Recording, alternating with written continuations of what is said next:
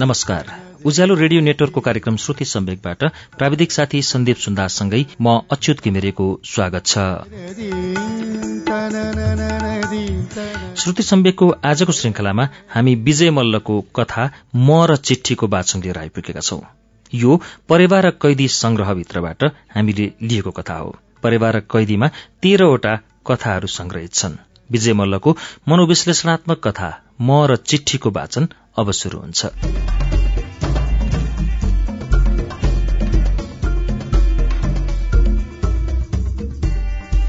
दुई हजार सात सालको क्रान्तिपछि जेलबाट म बाहिर निस्केको छ सात महिना मात्र भएको थियो। नेपाली कांग्रेस राणा संयुक्त मन्त्रीमण्डल थियो। मलाई पटक्कै फुर्सद थिएन। त्यस बखत म कांग्रेसको एक कार्यकर्ताको हैसियतमा काम गरिरहेको थिएँ। त्यसकारण म कहाँ चाहिने नचाहिने पत्रहरू आइरहने गर्थे अधिकांश पत्रहरूलाई यसो हेरी फालिदिने गर्थे किनकि त्यसमध्ये धेरैजसो राणा शासन प्रणालीका अवशेष चाहिँ बिन्ती पत्रहरू हुन्थे। फरक यतिकै थियो कि पहिले प्रभु गरीब पर्वर करूणा निधानबाट शुरू हुन्थ्यो अहिले श्रीमान मैले कांग्रेसलाई मद्दत गरिआएको आदिबाट। र प्राय ती पत्रहरूमा जागिरेको याचना मात्र रहन्थ्यो। राजनैतिक व्यवस्था बदलिए तापनि मनोवृत्ति बदलिएको थिएन तर एक दिन मोटो पुलिन्दा ल्याएर एउटा ठिटोले मेरो हातमा दियो र गई पनि हाल्यो। मलाई लागेन कि यो निवेदन पत्र हो। त्यसैले खोलेर पढ्न थाले। एउटी आइमाईको चिठी रहेछ। पढ्दै गएँ अन्तसम्म पढ्दै गएँ। वास्तवमा यस पत्रको लेखिकालाई म राम्ररी चिन्दछु।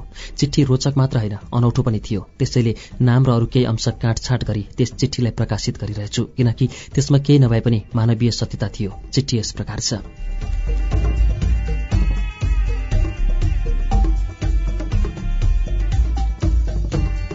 नमस्कार। तपाईँ मलाई राम्ररी चिन्नुहुन्छ या चिन्नुहुन्न त्यो मलाई थाहा छैन तर म चाहिँ तपाईँलाई चिन्दछु। एकचोटि तपाईँले मलाई धेरै नजिकबाट देख्नु भएको थियो। मुखामुख जस्तो नै सायद त्यो दिन तपाईँले बिर्सिसक्नुभयो होला। त्यस्तो सामान्य कुरा कसैलाई कसरी याद रहन्छ र? एउटा बिहेको भोज त्यो पनि तेत्तिस चारो घुइँचो दस वर्ष अघिको घटना। जुन बखतमा म ठिटी नै थिएँ तपाईँ पनि सानै उमेरको हुनुहुन्थ्यो। मलाई त त्यस दिनको सम्झना रहनुको विशेष कारण पनि छ किनकि म पन्ध्र वर्षकी ठिटी नै भए पनि मलाई यो थाहा थियो कि मेरो चिना तपाईँसँग जुराउन तपाईँ कहाँ लगिराखेको छ। सायद तपाईँको चिनासँग मेरो चिना जुरेको भए मेरो बिहे त्यस बेला तपाईँसँग नै भइसक्थ्यो।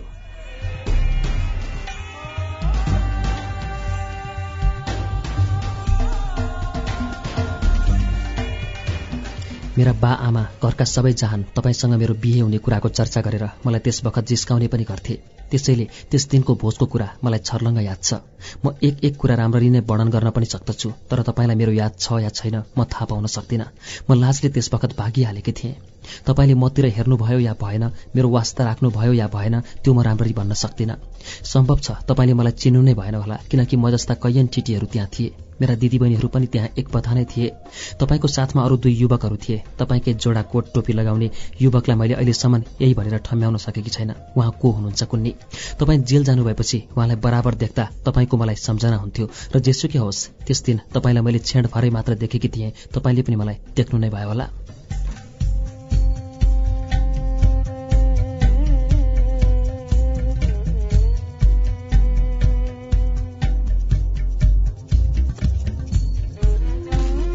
त्यति छोटो अवधिको देखादेखिमा म भन्न सक्दिनँ। तपाईँले मलाई चिन्न सक्नुभयो। हुनसक्छ। तपाईँले मलाई अरू बेला कतै देख्नुभयो। तर यदि तपाईँको भावना मतिर नफिरेको भए देखेरै पनि कसरी चिन्न सक्नुहुन्थ्यो र कसरी सम्झिरहन सक्नुहुन्थ्यो?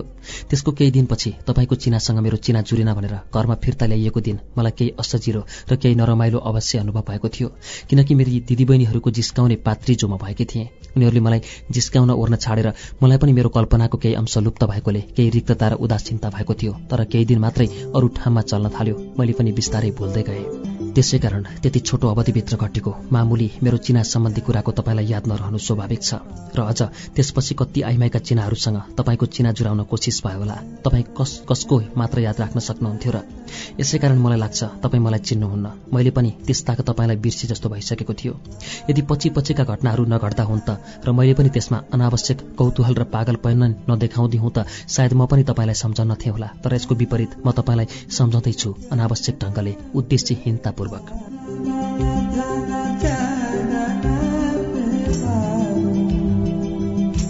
एउटा आश्चर्य छ कि कसैलाई यो थाहा होस् कि आफूले गरेको कुरा सम्पूर्णतया झुटा हो मिथ्या हो कुरा कल्पना मात्रै हो।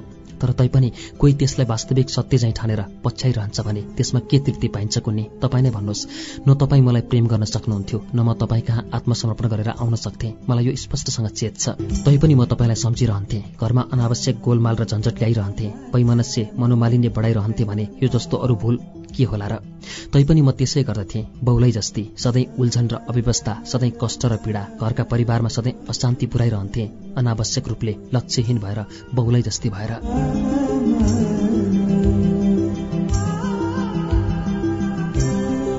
तपाईँ नै भन्नुहोस् यसमा के बुद्धिमानी थियो कि त्यत्रो घुइँचो भा जेलबाट छुट्न लागेका तपाईँ राजबन्दीहरूलाई हेर्न मात्र होइन फूलको माला लावा अभिर लिएर घरमा आफ्नो लोग्नेलाई थाहा सुद्धा नदिएर साना साना दुईटा बच्चालाई त्यसै मिल्काएर टुडी खेलमा एक्लै आएर उभिरहे। त्यो पनि एक दिन होइन दुई दिन होइन कैयन दिन यस्तै प्रकारले धाइसकेपछि निराश र हरेस खाँदा खाँदै तपाईँहरू मुक्त हुनुहुन्छ छुट्नुहुन्छ। तर त्यतिका दिन त्यसरी धाएर मैले के पाएर? घरमा आफ्नो लोग्नेसँग सधैँ झगडा भइरहन्थ्यो त्यसलाई पटक्कै वास्ता नगरेर त्यसरी धाउँदाखेरि पनि तपाईँ छुट्नुहुँदा तपाईँको अनुहारसम्म देख्न पाइन। अन्धकार र घुइँचोमा मानिसहरूको कोलाहलमा फूलको ढक्की हातैमा लिएर छुटेका राजबन्दीहरूलाई त्यसै हेरिरहे चिन्न खोजिरहे। मलाई विश्वास थियो म तपाईँको झलकसम्मले चिन्न सक्छु। तर अफसोस त्यस दिन माला हातको हातैमा लिएर उदास भएर फर्केँ। मैले त्यस दिन साँच्चैकै तपाईँलाई देखेकी भए पनि चिन्न रहेछु त्यो मैले पछि थाहा पाएँ। मैले कल्पनामा उभ्याइराखेको तपाईँ मेरो बाल्यकालको सम्झना मात्र रहेछ। त्यही रूप र पोसाक मात्र रहेछ। त्यस दिन बिहेको भोजको प्रतीक्षाया मात्र रहेछ। यो कुरा मैले पछि नै थाहा पाएँ नागबहालको सभामा। लौ अब तपाईँ नै भन्नुहोस् जो तपाईँलाई चिन्दा पनि चिन्दैन तपाईँलाई कल्पनामा उभ्याएर प्रेमको स्वाङ रच्छ भने त्यस्तालाई मूर्ख मति विभ्रम या पागलै किन नभन्नु? बस म त्यस्तै थिएँ। त्यसै तपाईँकै पछि लागिरहेकी थिएँ। मलाई यो थाहा नभएको होइन। मलाई यसको चैतन्य नभएको होइन। यसको वृथापन व्यर्थताको बोध मलाई राम्ररी थियो तर म जानी जानी आफैलाई ठगिरहेकी थिएँ। तर आफूलाई ठग्नुमा कुन मजा छ कुनी? तर एक प्रकारको तुष्टि त अवश्य छ। मेरो बिहे भइसकेर पनि दुईटा बच्चाहरू छन्। एक छोरा एक छोरी घर गृहस्थी छ लोग्ने खरदार हुनुहुन्छ। राम्रो आर्थिक अवस्था छ।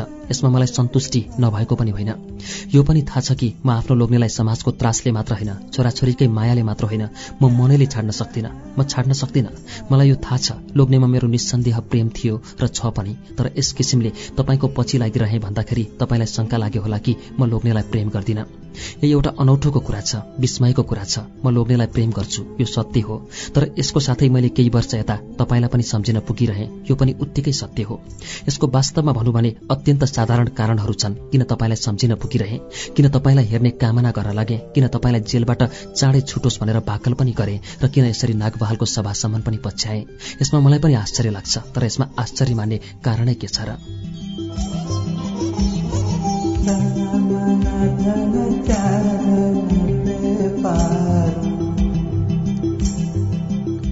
नागबहालको सभामा आउँदाखेरि मैले घरमा छकाएर आएकी थिइनँ न नै आएकी थिएँ। म आएँ तर तपाईँले मलाई कसरी चिन्नुहुन्थ्यो र किनकि तपाईँलाई मैले नै चिनेकी थिइनँ।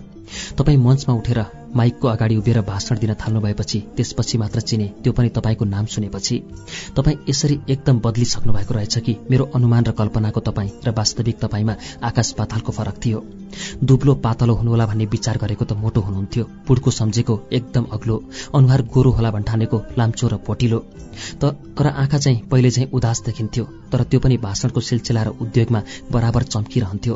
मैले साँच्ची भनौँ भने तपाईँको भाषणको एक गेडा पनि बुझिनँ। म तपाईँलाई नै मात्र त्यसै हेरिरहेकी थिएँ किन त्यसरी निर्निमेष हेरिरहेकी थिएँ त्यस बखत मैले राम्ररी होस पनि पाइनँ। मभित्र तपाईँप्रति आकर्षण थियो बस तर तपाईँलाई पाउने लोभ गरे यो कुरा मेरो मनमा उठेको थिएन। बरु तपाईँको उन्नति र विजयको उल्लासले म त्यसै बगेर गइरहेकी थिएँ। तपाईँलाई अहिले के सम्झना होला कि त्यस बखत दायाँपट्टिको भागमा झ्यालका डडाली खसेर मानिसहरू खसेका थिए? हल्ला खल्ला मचियो। त्यस बखत तपाईँ भाषण दिन रोकिनु भएर ठूलो स्वरले कराएर मानिसहरूलाई शान्त हुन अनुरोध गरिरहनु भएको थियो। बस त्यही झ्यालबाट मै खसेकी थिएँ र अरू तीनजना पनि खसेका थिए। मलाई त्यस्तो बिग्न केही चोट लागेन। खालि निधारमा घाउ लागेको थियो र दाहिने हातको छाला खोइलिएर रगत निस्केको थियो। मलाई होस थियो। मेरो लोग्ने खरदार साहेब त्यहीँ उभिरहनु भएको रहेछ। झटपट मलाई उठाएर त्यहाँबाट लगिहाल्नुभयो। मलाई उहाँ त्यहाँ आइरहनु भएकोमा कुनै आश्चर्य लागेन किनकि तपाईँ भाषण दिन लाग्नु भएको म सुन्न आएको मेरो लोग्ने जरुरै त्यहाँ आउनुहुन्थ्यो। अझ म बसेको झ्यालै मन्तिर बस्नु भएको रहेछ। बेस भो नत्र। तपाईँलाई यो सुनेर अचम्म लाग्यो होला तर यसैमा नै तपाईँसँग मेरो तानिनुको छोटो र मामुली रहस्य छ। त्यसलाई के रहस्य भन्नु? पागलपन छ भनौँ। तर यस्तो पागलपनलाई जानी जानी म किन पछ्याउँदै रहन्छु? मलाई आफैसँग यही आश्चर्य लाग्छ। जसबाट मेरो लोग्नेसँगको मानसिक सम्बन्धमा हानि बाहेक लाभ कहिले भएन झगडा बाहेक शान्ति कहिले भएन चयन कहिले भएन तर यस पागलपनलाई मैले अहिलेसम्म राम्ररी छाड्न सकेकी छैन। यसको वास्तवमा मलाई होस छ। यसको प्रारम्भ पनि बहुतै निराला र साधारण ढङ्गले भएको थियो जसलाई सुनेर तपाईँ नहाँसी बस्नै सक्नुहुन्न। त्यसपछि सायद मलाई तपाईँ मगज खुस्केको हो कि भन्ने पनि शङ्का गर्नुहोला तर म तपाईँलाई विश्वास दिलाउँछु कि त्यो कुरा होइन। यो पहिले ठट्टाबाट नै सुरु भएको थियो स्वच्छ र विशुद्ध ठट्टाबाट जसमा मेरो कुनै छिपेको इरादा थिएन। पछि घटनाक्रम बढ्दै गएपछि सायद सम्भव छ म पनि उत्तेजनामा बग्दै गएँ होला तर होसमा आउने बित्तिकै म आफ्नो परिधिबाट टाढा गएकी थिइनँ मलाई यो निश्चय छ। तर म तपाईँलाई यो त भन्दछु कि मानिसको सचेत दिमागको कल्पना पनि यति यथार्थ हुँदो रहेछ कि कहिलेकाहीँ त्यसैलाई सत्य सम्झेर आफै समेत भ्रममा पर्दो रहेछ। वास्तवमा भनौँ भने मलाई यही नै मात्र भएको हो र यसैको अवधिलाई मात्र मैले जानी जानी लम्ब्याउँदै गएँ र आफूलाई विवश तुलाउँदै गएँ। म तपाईँसँग किन बहस गरिरहेछु। वास्तवमा यो सत्य हो कि केही वर्ष यतादेखि म तपाईँलाई अति उग्र रूपले सम्झँदै आइरहेकी छु। तपाईँको त्यही सानो उमेरको मेरो छातीमा गढेर पनि पुछिन लागेको रूपलाई र तपाईँको नामलाई। तपाईँको नामलाई त मैले सायद त्यस्तो कुनै दिन होला मेरो लोग्नेको सामुनि नलिएको र मेरो लोग्नेले पनि तपाईँको नामलाई उच्चारण गरेर थुक मिल्काएको चाहिँ नमिल्काएको सायद कुनै दिन होला। तर यसो किन भयो? तपाईँलाई अनौठो लाग्ला। हुन पनि तपाईँसँग मेरो हाम्रो के सम्बन्ध थियो र? तर म तपाईँको नाम लिन्थेँ। यसको प्रारम्भ माथि उल्लेख गरे चाहिँ अत्यन्त साधारण रीतले भएको थियो। मेरो बिहे भइसकेको थियो खरदार साहेबसँग। मलाई असन्तोष पटक्कै थिएन र छैन पनि। उहाँको प्रतिष्ठा इज्जत सम्पन्नता मैले पाउनुपर्ने भन्दा बढी नै थियो। मैले आफ्ना बाबुआमाको रोजाइलाई आनन्दसँग नै स्वीकार गरेर अङ्गीकार गरेकी थिएँ। मलाई कुनै अभाव कुनै कमी जस्तो खट्केको थिएन। म खुसी थिएँ। मेरो छोरा नपाउन्जेलसम्म हामीहरूलाई सुखी दम्पति नभन्ने को होला र थिए पनि। तर एक दिन बहुतै साधारण कुराको प्रसङ्गमा तपाईँको नामको उल्लेख भयो। मेरो लोग्नेले त्यस दिन किन सोध्नुभयो मलाई थाहा छैन। तिम्रो उससँग बिहे हुने कुरा चल्या थियो होइन र?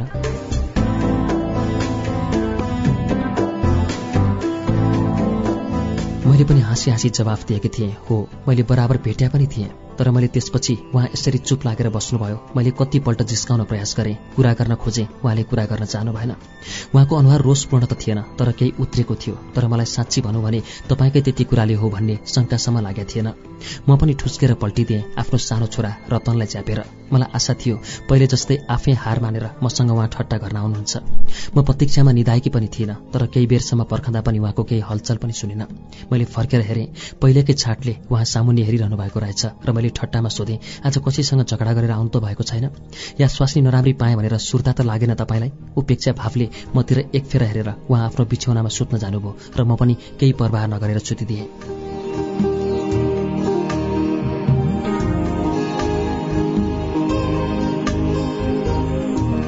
यही हो सुरुवात। यसमा कुनै त्यस्तो भयानकता थियो त। त्यस वखत साँच्चै भनौँ भने मैले तपाईँको नाम र रूपलाई स्वात्तै बिर्सिसकेकी थिएँ। आफ्नो जीवनको दैनिक प्रवाहमा कसलाई त्यति सानो उमेरको परिचय र छोटो सम्झना याद रहन्छ र?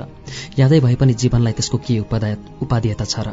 कहिलेकाहीँ ठट्टाको विषयमा त्यस्ता कुराहरू गाभिन आउँथे ठट्टाभन्दा बढ्ता स्थान दिएर वास्तवमा कसलाई के फाइदा हुन्थ्यो र? त्यसैले मलाई राम्ररी याद छ। कहिलेकाहीँ त्यसपछि तपाईँको विषयमा चर्चा हुँदा मैले त्यतिको रुचि पनि देखाइन।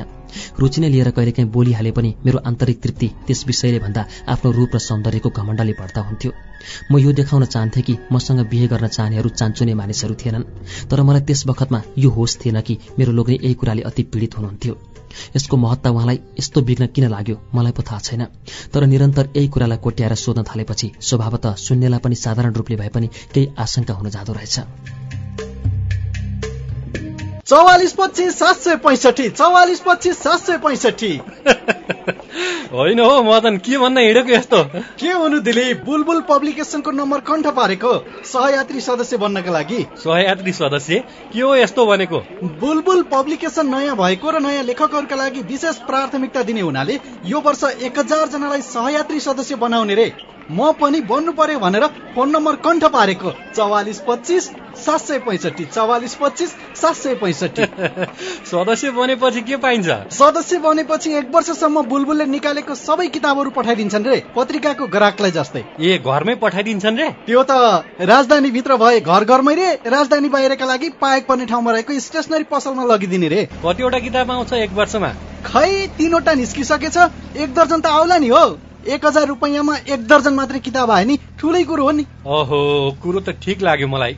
लौ म पनि सहयात्री सदस्य बन्ने। भन त नम्बर कति रे बुलबुल पब्लिकेसनको? चौवालिस पच्चिस सात सय पैँसठी चौवालिस पच्चिस सात सय पैँसठी। बुलबुल पब्लिकेशन दिल्ली बजार काठमाडौँ शून्य एक चौवालिस पच्चिस सात सय पैँसठी। मैले एक दुई फेरा उहाँले मेरो कुरामा अविश्वास गरेको पाएँ। उहाँ सोध्नुहुन्थ्यो तिम्रो उससँग कहाँ कहाँ भेट भएको थियो? कतिचोटि भेटेकी थियो? तर मेरो जवाफले उहाँ सन्तुष्ट हुनुभएको मैले देखिनँ। र बराबर कुरा घुमाइ फिराइकन मेरो घरको दिनचर्या तपाईँसँग मेरो माइतको नाता सम्बन्ध छ कि छैन? अथवा कसैको साथीको मात्र सम्बन्ध छ कि? उहाँ स्था पाउने चेष्टा गरिरहनुहुन्थ्यो। म पनि लाठी जस्तै मनमनै दङ्ग हुँदै सुन्दै जान्थेँ र कसो कसो सच्चा कुराको सट्टा एउटा दुईटा झुट्टा वाक्यहरू पनि मिसाइ तपाईँ एकपल्ट पनि हाम्रो घरमा आउनुभएको थिएन। मैले थाहा पाइकन पनि एकपल्ट पनि। तर मैले एक दिन त्यसै भनिदिएँ तपाईँ बराबर हामी कहाँ हुनुहुन्थ्यो? जीवन दाईको साथ। चिया र अरू खानेकुरा पनि खाएर जानुहुन्थ्यो। किनकि मलाई थाहा थियो कि जीवन दाई र तपाईँको घनिष्ठ मित्रता थियो भन्ने कुरा।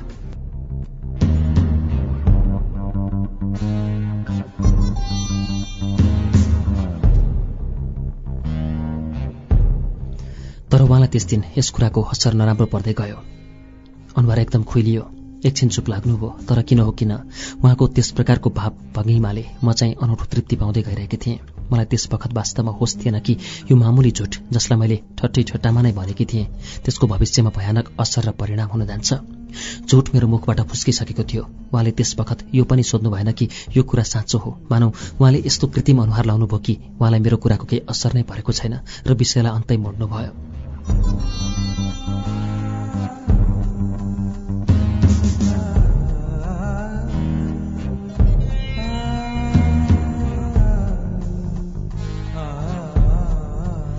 मलाई पनि त्यस बखत यस्तो पागलपनको भूत चढेको थियो कि म उहाँलाई त्यतिन्जेलसम्म सत्य कुरा प्रकाशित गर्दिनँ जतिन्जेलसम्म उहाँ आफ्नो वास्तविक रूपमा देखा पर्नुहुन्न। वास्तवमा यस सम्बन्धमा मेरो मनमा कौतूहल मात्र होइन उहाँको मनमा नराम्रो चोट पुर्याएर आफ्नो विजय स्थापना गरी आनन्द लिने अनौठो इच्छा ओर्लिरहेको थियो। यो चोरै आन सत्य हो कि उहाँ भित्रभित्रै जलेर तडफडाइरहनु भएको थियो। भित्रभित्रै मलाई शङ्का गर्दै ईर्ष्यामा पिल्चिरहनु भएको थियो। म उहाँको हरेक व्यवहार अनुहारको भाव भङ्गिमाबाट यसको आभास पाउँदै गइरहेकी थिएँ र त्यसपछि यो कुरा ठट्टाको परिधिभित्र मात्र सीमित रहन गएन। यसले मलाई पनि एक किसिमले आफ्नो सत्ताको प्रभुत्व स्थापना गर्ने अनौठो भावना जागृत गरिदिइरहेथ्यो। सायद यो दुई भिन्न यौनको प्रतिद्वन्दिताको लक्षण हो यसको मलाई राम्ररी चेत छ। यसपछि मेरो लोग्नेको उदास चेहरा मौन मूर्ति असन्तुलित आचरणको पराकाष्ठा पुग्दै गइरहेको थियो। उहाँ विशेष गरी मसँग कुराकानी गर्न पन्छिनुहुन्थ्यो। ठट्टापटक्क गर्नुहुन्थेन खाना पनि घट्दै गइरहेको थियो। खाली अड्डा जानुहुन्थ्यो। फर्केर आउनुहुँदा कोठामा डङरङ्ग पल्टिनुहुन्थ्यो त्यस बखत म पनि यसरी व्यवहार गरिरहेकी थिएँ। मानौ मलाई केही थाहा नै छैन केही सरोकार नै छैन। मैले त्यस बखत किन त्यस्तो व्यवहार गरेँ? मैले साँचो कुरा किन बोलिदिइनँ अहिले त्यो सम्झँदा आफै देखेर आश्चर्य लाग्छ। तर उहाँले छटपटाएको नजरले शङ्कापूर्ण ढङ्गले मेरो आचरणलाई बहुतै नियालो हेरेको देख्दा मेरो मन भित्रभित्रै हाँसिरहन्थ्यो। लोग्ने मानिसको मनमा प्रतिद्वन्दिताको भावना र ईर्ष्याको ज्वालामा कति चाँडो दन्कँदो रहेछ र कसरी त्यसले सताउँदो रहेछ? कहिलेकाहीँ उहाँको टिट लाग्दो अनुहार देखेर शङ्का मेटिदिन सत्य कुरा बोल्ने इच्छा पनि हुन्थ्यो। तर त्यस बखत मैले भन्दै भनिनँ हो त्यसै बेलादेखि मैले तपाईँलाई बराबर सम्झन थालेँ। पहिले साधारण रीतले प्रतीकको रूपमा तर तपाईँलाई थाहा नै छ मानसिक द्वन्द्वको रूपमा भइरहेको मेरो लोग्नेको त्यो गडबडी आचरणबाट व्यक्त हुँदै घरको अन्य कुरामा पनि छुन आइपुगेँ। मलाई अहिले लाग्छ एक प्रतिष्ठित खरदार आफ्नो सम्पूर्ण बल लगाएर छातीको शङ्कालु तुफानलाई छिपाउन कोसिस गरेर पनि हार्दै गइरहेछ। शङ्का मप्रति त्यस्तो विघ्न किन बढ्दै गयो? म कुनै त्यत्तिको मजबुत आधार त भेट्टाउन्न तर मेरो घरमा तपाईँ आइरहने गर्नुहुन्थ्यो भन्ने बित्तिकै त्यसरी अकस्मात सशङ्कित भएर छटपटाउनु कुनै कारण म चाहिँ देख्दिनँ।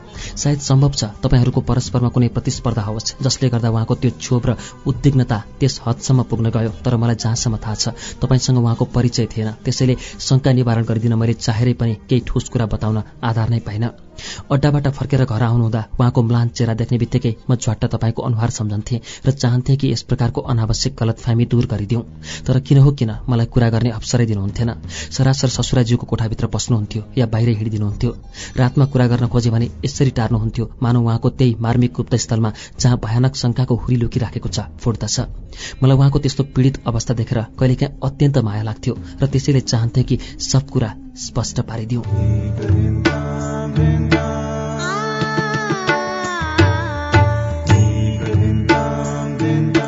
श्रुति सम्वेकमा अहिले तपाईँले सुनिरहनु भएको कथाको शीर्षक म र चिठी हो।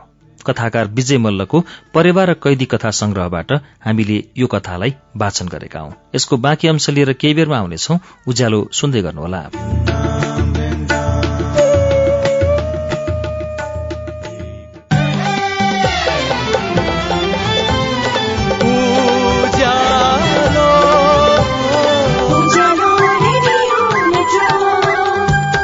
सीधा कुरा प्रश्न विचार। Ujyaalo radio network.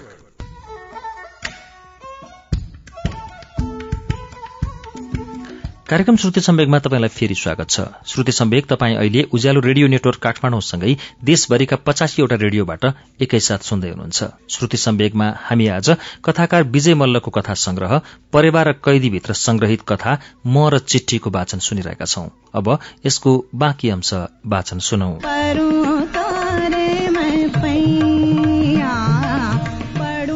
एक दिन म माइत गएकी थिएँ। त्यसवखत तपाईँहरू जेल पर्नु भएको थिएन। जीवनदाई पनि यहीँ हुनुहुन्थ्यो। म घर फर्कँदा फुपू कहाँ भएर फर्केकी थिएँ। घरमा आएर लुगा फुकालेर मात्र बसेकी थिएँ। उहाँभित्र बस्नुभयो। बसेर केही अल्मली झैँ गरी एक्कासी सोध्नुभयो तिमी तिम्री फुपू कहाँ गएकी थियौ होइन? मैले सहजैसँग उत्तर दिएँ हो। अनि उहाँको विकृत म्लान आकृति देख्ने बित्तिकै झलक्क तपाईँलाई सम्झेँ र त्यसै बखत मलाई भन्ने इच्छा भएको थियो मेरो तपाईँसँग कुनै सम्बन्ध नै छैन अस्ति त ठट्टामा मात्र घरमा आउनुहुन्छ भनेको। तर मेरो बोली फुट्न नपाउँदै यस्तो आवाज सुने चित्कार जुन कि मेरो लोग्नेको जस्तो नै थिएन। तर उहाँ नै चिच्याइरहनु भएको थियो। रिसले आगो भएर के भनेर तिमी फुपू कहाँ गएकी थियौ? कसले त्यहाँ पस्नु भन्यो तिमीलाई? कसले जीवनलाई भेट्नु भन्यो? यहाँ तिम्रो त्यही नाठो आइरहेको थियो होइन? म त एकदम चकित भएँ। मलाई यी सब कुराको त ख्यालै थिएन। मेरो पहिलेको झुटो कुराको तर्कपूर्ण परिणाम निस्केको रहेछ। मलाई पनि उहाँका ती कुराहरूले सम्भाव्य घटनालाई सम्झाइदियो। तर मेरो क्षणिक मौन बसाइले उहाँलाई झन् क्षुब्ध र उत्तेजित तुलाइदियो मेरो सामुन्य आएर लुगा कपडा फालेर यसरी उफ्रन थाल्नुभयो कि पहिले त पिट्न आउनुभयो भनेर म भयभीत भएँ तर सम्हालिँदै मैले बिस्तारै उत्तर दिएँ। त्यो पनि सब झुठै थियो। हो तपाईँ पनि त्यहाँ आइरहनु भएको थियो। मैले भेटघाट गर्ने मौका पाइनँ। म माथि नै पसिन बुझ्नुभयो? वास्तवमा म फुपुका केही बेर बसेर आएकी थिएँ तर जीवनदाई त्यहाँ हुनुहुन्थेन। एउटा अर्को झुट अनि उहाँ रिसले सामुन्य भएको मालताल फालेर फत्केर निस्कनु भयो म अबाक भएर हेरिरहेँ। मेरो सानो छोरा रतन मेरो मुख हेरेर डरले टोलाएर बसिरहेको थियो। मैले रतनलाई काखमा लिएँ। मेरो सर्वाङ्ग त्यसै जलिरहेको थियो। मलाई पनि उद्विग्न तुलाइरहेको थियो। यसकारण कि शङ्का पनि आफैले सुरु गर्ने आरोप पनि आफैले लगाउने। तर मनमा नै मलाई यो चेत थियो कि मेरै झुटा कुराहरूका कारणले यसो भएको हो। त्यसैले म तपाईँलाई झन् तीव्र रूपले सम्झन बाध्य भइरहेकी थिएँ र तपाईँसँग भेट हुने सम्भावनाको मेरो लोग्नेको काल्पनिक आरोपले मलाई त्यस्तै कल्पना र योजना बनाउने भावना उठिरहेको थियो। तर तैपनि मलाई थाहा थियो त्यस प्रकारको अन्ध पागलपन मबाट केही हुन सक्दैन थियो। समाजको नियमलाई तोड्ने ममा कुनै आग्रह नै थिएन।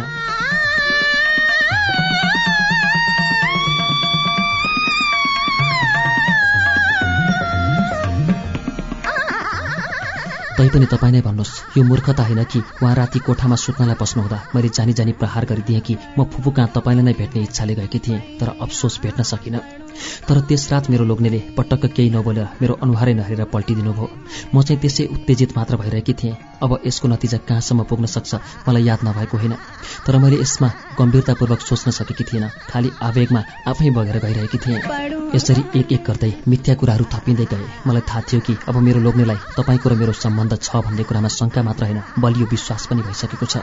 र अब म त्यसलाई चाहेर पनि मेट्न सक्दिनँ। वास्तवमा भनौँ भने यस कुराले मलाई अत्यन्त विचलित पनि तुल्याइदिएको थियो। तर किन हो किन? मलाई यस्तो लागिरहन्थ्यो कि यस कुरालाई म सधैँ कोट्याइरहँ र घाउको पत्रलाई उप्काइरहँ लोग्नेलाई त्यसै त्यसै कष्ट दिइरहँ।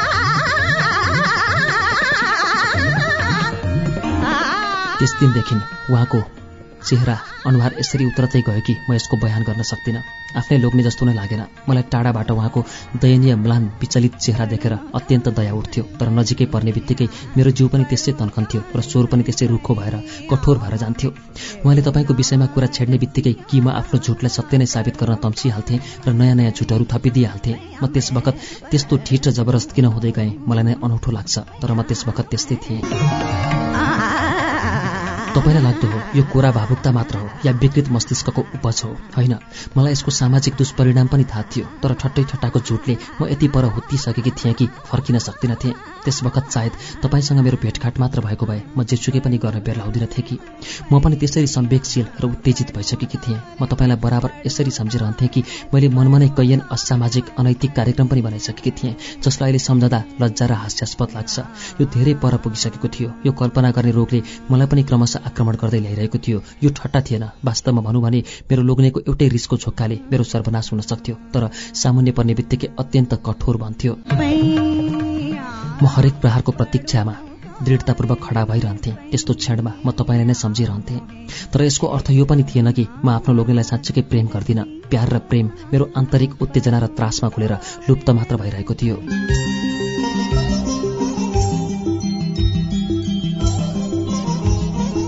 मेरो लोग्ने पनि केही दिनदेखि आफ्नो बाबु र सौतेनी आमासँग सानो सानो मामुली कुराहरूमा झगडा गरेर अल्मलिनु भइरहेको थियो र मसँग त्यस्तो बिग्न बोल्नुहुन्थेन बोले पनि कामको कुरा गर्नुहुन्थ्यो। मानव यस्तो आभास पाइन्थ्यो कि मेरो र तपाईँको सम्बन्ध छ भन्ने कुरामा उहाँलाई दिलचस्पी छैन।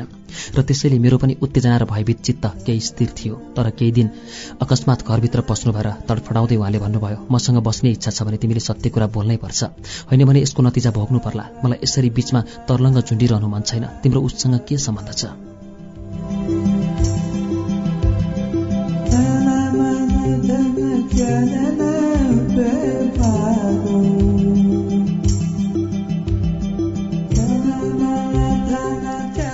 मैले पनि सतर्क भएर उपेक्षापूर्ण स्वरले उत्तर दिएँ। तपाईँलाई के सुन्ने इच्छा छ?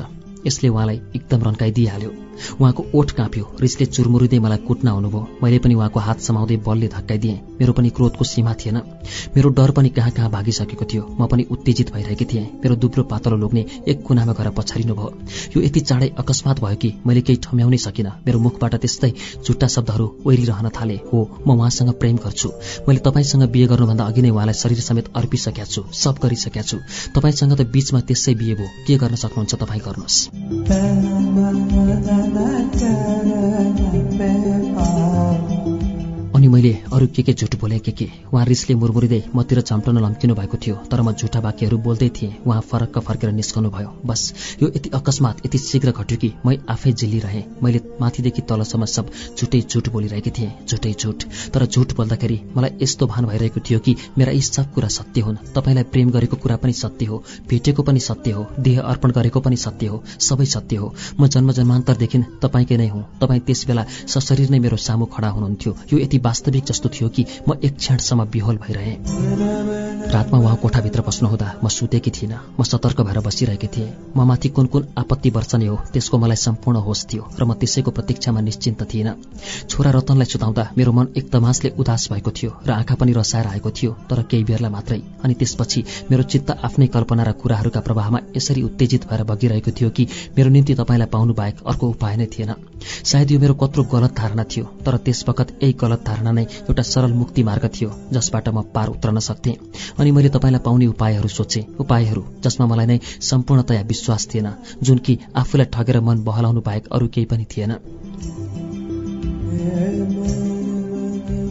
तर मेरो लोग्नेले अचानक कोठाभित्र पसेर सुतेको रतनलाई उठाएर रिसले उम्लँदै यसरी हल्ला खल्ला मचाउन थाल्नुभयो कि मैले बोल्नै सकिनँ। मेरो मनमा निसन्देह केही चिसो परेको थियो। मलाई निकाल्ने सुरसार त होइन यो भन्ने शङ्का पनि उठ्न लागेको थियो। तर त्यसैले तत्क्षणमै म सम्हालिहालेँ र जुदेर रतनलाई खोज्नको लागि म तम्सिहालेँ। तर मेरी सौतेनी सासु कराउँदै भित्र पस्नुभयो म निश्चिन्त भएँ। सासु ससुराज्यूसँग बाजेर उहाँ यहाँ आउनु भएको रहेछ र अहिले नै घर छोडेर जाने निर्णय गरेर घर सर्नलाई आँट्नु भएको रहेछ। सासूले उहाँलाई रोक्न लाख चेष्टा गर्नुभयो मनाउनु भयो तर उहाँले मान्नु भएन। म यसमा मौन भएर बसिरहेँ।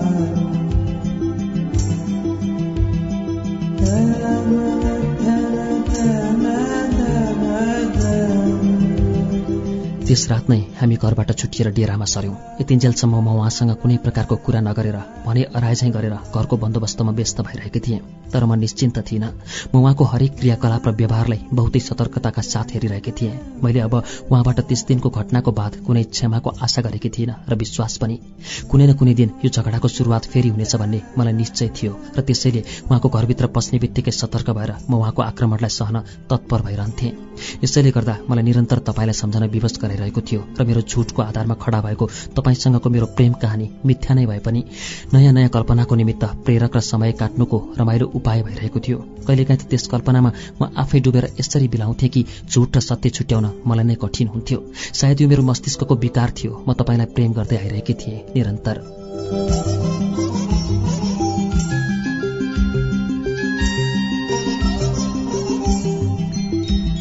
केही दिनको हडबडी र विषयान्तरबाट मुक्त भएपछि मेरो लोग्नेको ध्यान मतिर फेरि आकृष्ट हुनु स्वाभाविकै थियो। एक दिन मामुली तरकारीको कुरामा उहाँ फेरि जङ्गिनु भयो अनि यसरी गाली गलौज मनपरी फलाक्न थाल्नुभयो कि जसको ठेगानै थिएन र तपाईँलाई पनि यो पहिलो दिन थियो मनपरी दोषारोपण गर्दै भन्न थाल्नुभयो।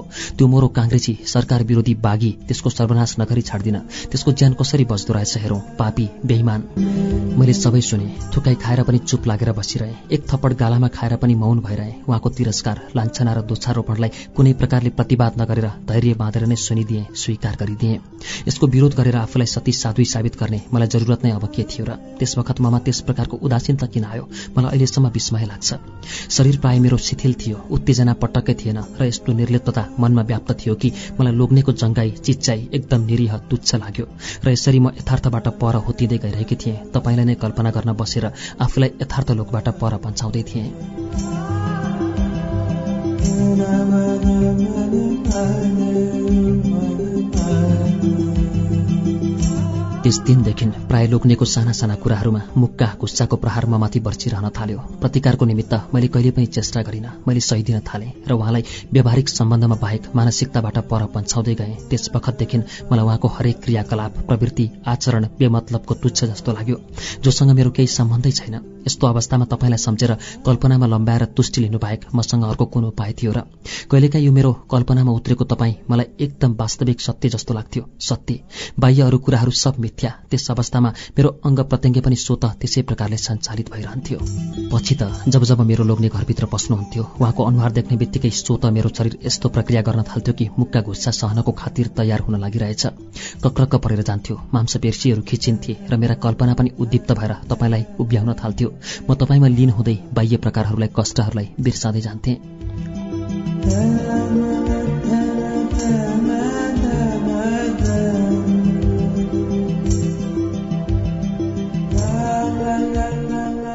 एक दिन मेरो लोग्नेले मेरो सामुन्य उभिएर यस्तो विवत्सतापूर्ण हाँसो हाँसेर भन्न आउनुभयो कि उहाँ तपाईँलाई पक्राएर जेलमा हालेर फर्किनु भएको रहेछ। उहाँ मात्र त्यस घटनास्थलमा नभएको भए घेरा हालेर बसेका पुलिसहरूले तपाईँलाई पक्रन सक्दैनथे रे। उहाँले नै गएर हरेक घरका छानामा पुलिसहरू राखेर सुराक लगाउँदै तपाईँलाई पक्रेको रे। त्यसो नगरेको भए तपाईँ फुत्किसक्नु भएको रे। अब तपाईँको अन्त्य रुखमा फलेर हुन्छ रे।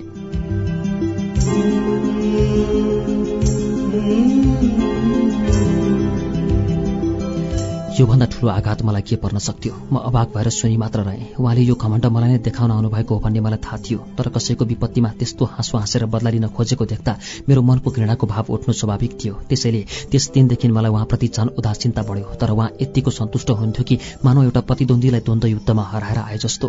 मानव यसले मेरो हृदय क्षत विक्षत हुन्छ। तर मैले खालि त्यस बखत भनिदिएँ कोही मरेर नै किन नजाओस्? तर प्रेम गरेले आफ्नो प्रेमलाई बिर्साइँदैन क्यारे।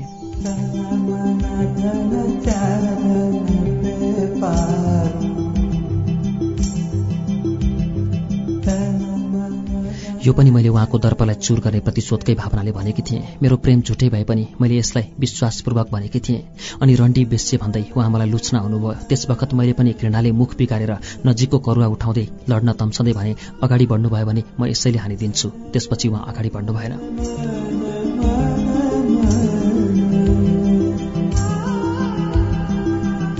म त्यस रात किन रोएँ? मलाई थाहा छैन। तपाईँप्रतिको मेरो कल्पना उठेको थिएन। ममा अरू कुनै भावना पनि थिएन। मलाई यही दिक्दारी र अफसोस थियो कि मेरै कारणले तपाईँ अब झुन्ड्याइनुहुन्छ। त्यो विभत्स दृश्य मात्रले मेरो मनलाई निमोठिदियो मैले सहन सकिनँ।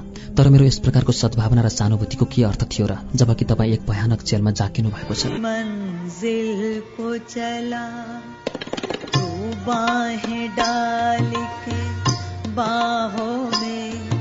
दिल देख के चल। हम भी तो पड़े हैं। राहों में त्यस दिनदेखि मेरो लोग्नेले राणा विरोधी विद्रोहीसँग अत्यन्त घृणा गर्न थाल्नुभयो। यसको मूलभूत कारण मलाई राम्ररी थाहा थियो कि उहाँलाई फगत तपाईँसँग बदला लिनु छ खालि तपाईँसँग। जोसँग मेरो प्रेमको सम्बन्ध छ भन्ने कुरामा उहाँलाई पूर्ण रूपेण विश्वास छ। उहाँ आफ्नो पराजयलाई कुनै न कुनै रूपले विजयमा बदल्न चाहनुहुन्छ। चाहे त्यसको लागि जस्तै सुकै सिद्धान्त र विश्वासलाई बलिदिनु परोस्। र त्यसै कारणले उहाँ त्यस दिनदेखि पुलिस विभागमा सिआइडीको काम गर्न जानुभयो।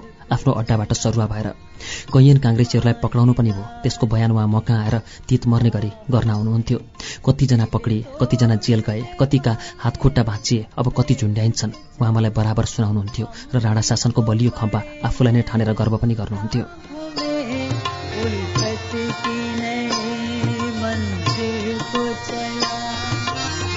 त्यसै बखत मेरी प्रभा छोरी जन्मिन् र त्यसै ताका हो। मैले सुने जेलमा राजबन्दीहरूमाथि बर्बरतापूर्वक हमला पनि गरियो रे। कैयन त्यसमा हताहत पनि भए रे। तपाईँ चाहिँ मर्नु र बाँच्नुको दोसाँतमा हुनुहुन्छ भन्ने उहाँले नै बताउनु भयो। मैले सुनेको नसुने गरेँ। रतन र यस भर्खरकी सानी बच्ची प्रभालाई स्याहार सुसार गर्दै त्यसैमा तल्लिन हुँदा तपाईँलाई लिएर कल्पना गर्ने प्रवृत्ति केही मात्रामा घट्दै गइरहेको थियो। चाकर्नी र बाहुनीले सबैजसो घरको काम सघाइदिइरहेका थिए। केही बेर त यस कुराले मेरो मस्तिष्कमा कुनै प्रभाव नै पारेन। तर एकाएक मलाई लाग्यो कि तपाईँसँगको मेरो प्रेम कहानीले गर्दाखेरि तपाईँ मर्न आँट्नु भएको छ। मै सब कुराको अपराधी हुँ। मै फकत मै। मेरो लोग्ने त मेरै झुटा कुराहरूले गर्दाखेरि बहकिएको एक निर्दोष प्राणी मात्र हो।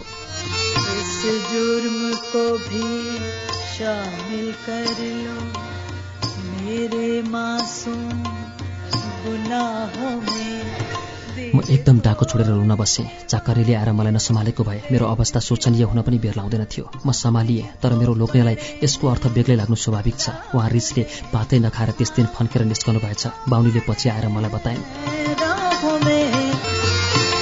निसन्देह यो कुरा पक्का हो कि मेरा झुटा कुराको प्रभावमा परेर नै ईर्ष्या र शङ्कावश उहाँले तपाईँप्रति दगा धरेको हो प्रतिशोध दिन चाहेको हो। एक स्त्री आफ्नै विवाहिता स्वास्नीको प्रेम नपाउनु लोग्ने मानिसको खातिर अत्यन्तै हिंताबोधको कुरा हो। तर यसकै सुरमा मानिसकै हत्या गर्न कोही हिँड्छ भने त्यस्तो कृत्यलाई कहाँसम्म उचित भन्न सकिएला? तर प्रतिशोधको उग्र भावनालाई कुनै तर्कको पनि आवश्यकता छैन। भन्नुहोस् मेरो झुटको पुष्टि नै कहाँ पाइन्छ र के त्यो बिल्कुल अनुचित थिएन? तर झुटको सिलसिला एकचोटि निर्वाध रूपले सुरु भएपछि त्यो सत्यभन्दा पनि बलवान भएर उभिन आउँदो रहेछ। यस कुराको भ्याउ मैले पहिले पाउनै सकिनँ।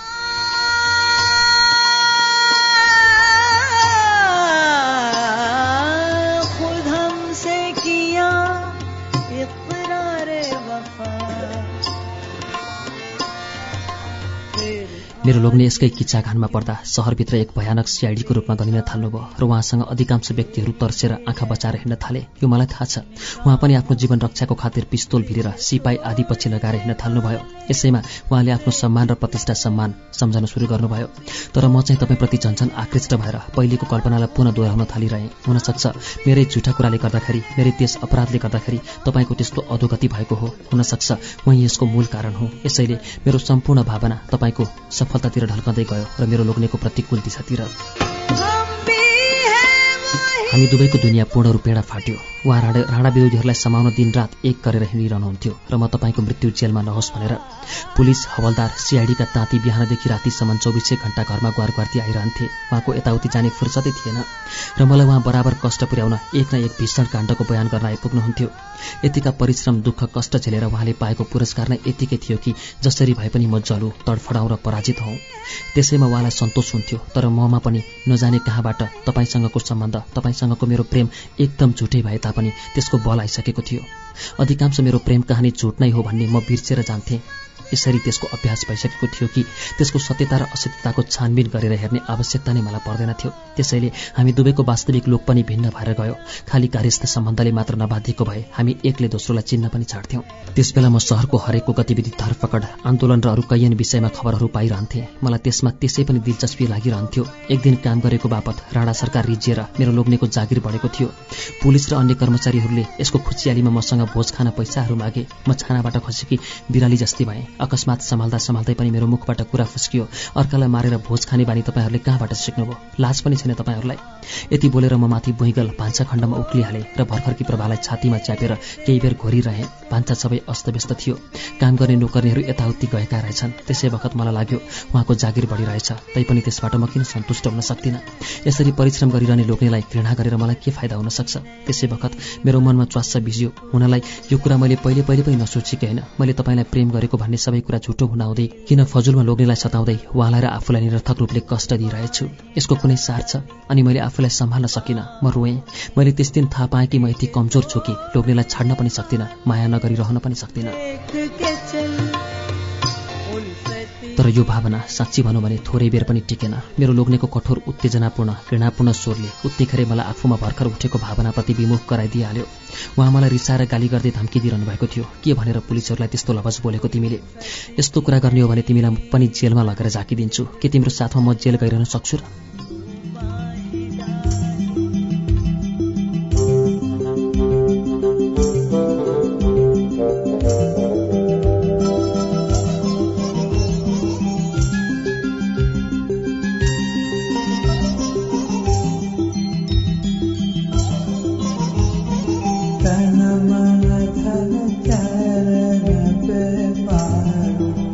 प्रकारको व्यवहारले मलाई फेरि क्षुब्ध गराइदियो। त्यस दिनदेखि म फेरि सचेत र सतर्क भएँ। तपाईँको विषयलाई लिएर त्यसै कल्पना गर्ने बानी ममा जीवित नै रहिरहेको थियो। लोग्नेको जस्तो सुकै दुर्व्यवहारले पनि म त्यो छोड्न सक्दिनथेँ। भन्नुहोस् आफैले निम्ताई निम्ताई किन यो सारा कष्ट र पीडा भोगिरहेछु? किन लोग्नेलाई अनावश्यक रूपले सताउँदै गइरहेकी छु? के वास्तवमा यो मेरै असंयमित प्रकृतिको प्रतिफल त होइन? या मेरो मस्तिष्कको भयानक विकृति त होइन? तर जेसुकै होस् समयको साथै देशको राजनैतिक परिस्थिति पनि यसरी बदलिएर गयो कि श्री पाँच त्रिभुवन भारतीय राजदूतावासमा शरण पर्न जाँदा राणा सरकार र साथै मेरो लोग्नेको मुखै उत्रियो। देशभरि खैला बैला मचियो लडाईँको निमित्त तयारी हुन थाल्यो। एकातिर ज्ञानेन्द्रलाई राणाहरूले महाराजा धिराज बनाए। अर्कोतिर काङ्ग्रेसले वीरगञ्ज नै कब्जा गरिदिए। यसले गर्दा मेरो लोग्नेको ओठमुख नै सुक्यो र क्रमशः सारा जिल्लाहरूमा काङ्ग्रेसले कब्जा गर्दै जित्दैछ भन्दाखेरि उहाँको मिजाज नै चिडचिडा र आवेशपूर्ण हुँदै गयो।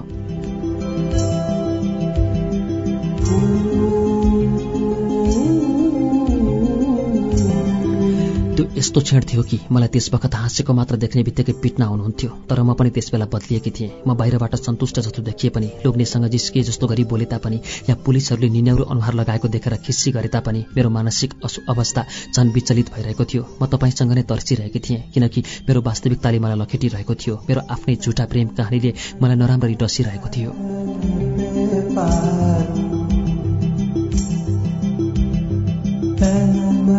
na na na na na na महिनासम्म जताततै लडाईँको वातावरण रह्यो। काठमाडौँ शहरमा दिनदिनै जुलुस र कर्फ्यू रहन थाल्यो। गोलीले कैयन घाइते भएका र मरेकाहरूको संख्या बढ्न थाल्यो। पुलिसको मोटरहरू जलाएको र मारपिट मचिएको कुराहरू सुनिन लागे राणा सरकारको हार हुने निश्चित जस्तो भयो। त्यसै बेला एक दिन सुनियो कि तपाईँहरू जेलबाट छुट्ने पक्का पक्की भयो रे। म एकदम विचलित भइरहेँ। मेरो अधैर्यको सीमा रहेन। तपाईँलाई हेर्न उत्सुकता जतिसम्म तीव्रतम रूपमा ममा थियो त्यत्तिकै मात्रामा मेरो भित्री मनमा अवसाद पनि थियो। किनकि मलाई थाहा थियो मेरो र तपाईँको सम्बन्ध मेरै मिथ्या कल्पना र मिथ्या बोलाइको आधारमा मात्र थियो। Mm-hmm.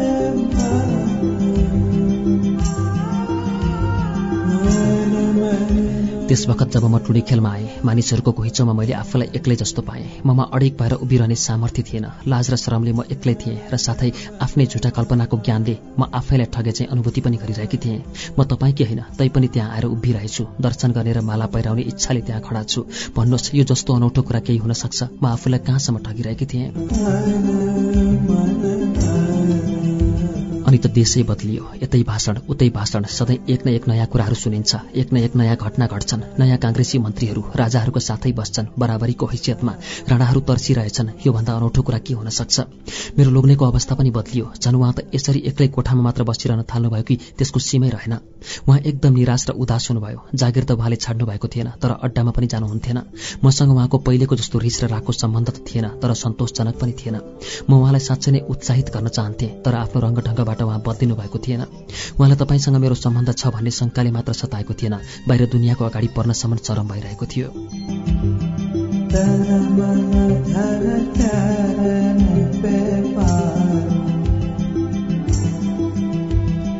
गोर्खा दलको घटना घटेपछि जब गोर्खा दलले आठ परियाहरू र राणाहरू समेत भक्काभक सरकारबाट थुनिन लागे पुराना अफिसरहरू पनि त्यसैमा मुछिँदै जान थाले।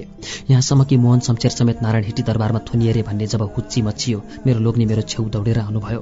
म त्यस वखत भान्साको काममा व्यस्त थिएँ मलाई थाहा थिएन मोहन शमशेरलाई पनि केही बेर थुन्यो रे भन्ने कुरा। मेरो लोग्नेले सुनाएपछि थाहा पाएँ मेरो लोग्नेले मलाई समाएर अत्यन्त रुद्ध कण्ठले भन्नुभयो अब यी काङ्ग्रेसीहरूले मलाई पनि थुन्न बेर लाउँदैनन्। म त्यस ताकाको सिआइडी ठहरिएको मैले आफूलाई केही नभए जस्तो गरी सोधेँ तपाईँले के बिराउनु भएको छ र?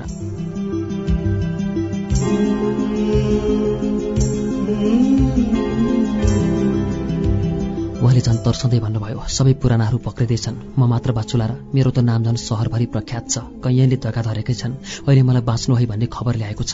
मैले उहाँको डरले म्लान भएको चेहरा नदेखे चाहिँ गरी भने अब आफूले केही नगरेको भए कसले सम्हाल्न आउँछ र?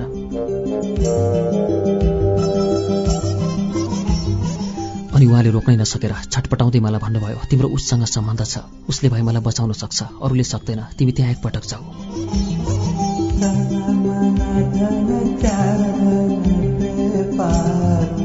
बस मेरो लोग्नेले मलाई भनेको कुरा यही हो। यति मात्र हो। उहाँलाई अहिलेसम्म पत्तो छैन कि तपाईँसँग मेरो चिना पर्ची केही छैन भन्ने कुरा। मैले त पहिले खालि झुटै झुट मात्र बोलिरहेकी थिएँ। फेरि मैले सत्य बोले पनि उहाँ अहिले पत्याउन सक्नुहुन्न। खालि मैले टार्ने बाहना गरेँ कि भनेर झन् दोष लगाउनुहुन्छ। यो मलाई थाहा छ। उहाँलाई पक्रला भन्ने मलाई डर पनि छ। त्यसैले तपाईँलाई यतिका जसो कुरा खोलेर यो पत्र लेख्दैछु सम्भव छ भने बचाउनुहोला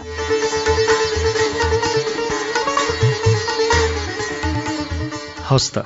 यो विजय मल्लको कथा। म र चिठीको वाचन सँगसँगै आजको लागि श्रुति सम्वेकको समय सकिएको छ। अर्को दिन फेरि भेटघाट हुने नै छ। तबसम्मका लागि प्राविधिक साथी सन्दीप सुन्दास र म अच्युत घिमिरी विदा चाहन्छौ। नमस्कार शुभरात्री।